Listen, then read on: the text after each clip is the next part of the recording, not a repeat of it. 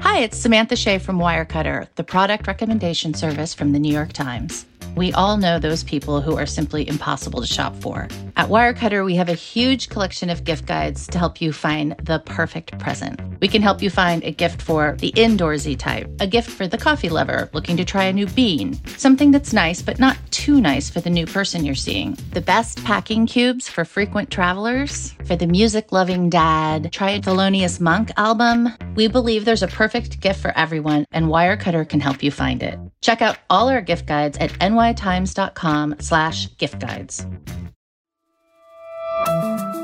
From the New York Times, I'm Sabrina Tavernise. Here's what you need to know today.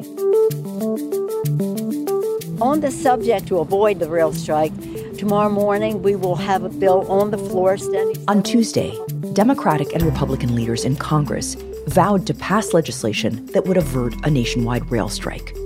They said they agreed with President Biden that a work stoppage during the winter holidays would disrupt shipping and deal a devastating blow to the nation's economy.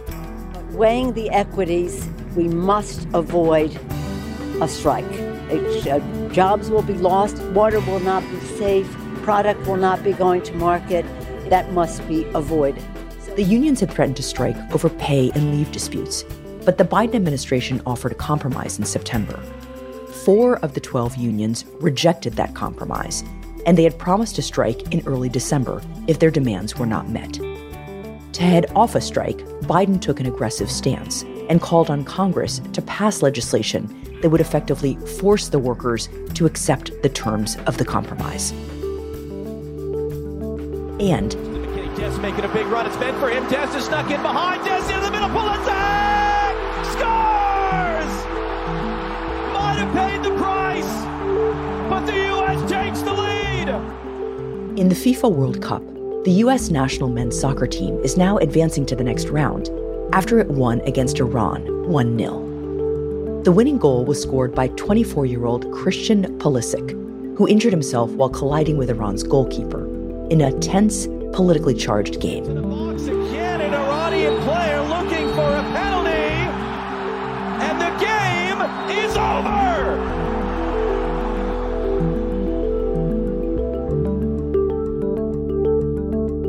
That's it for today. I'm Sabrina Tavernise. See you tomorrow.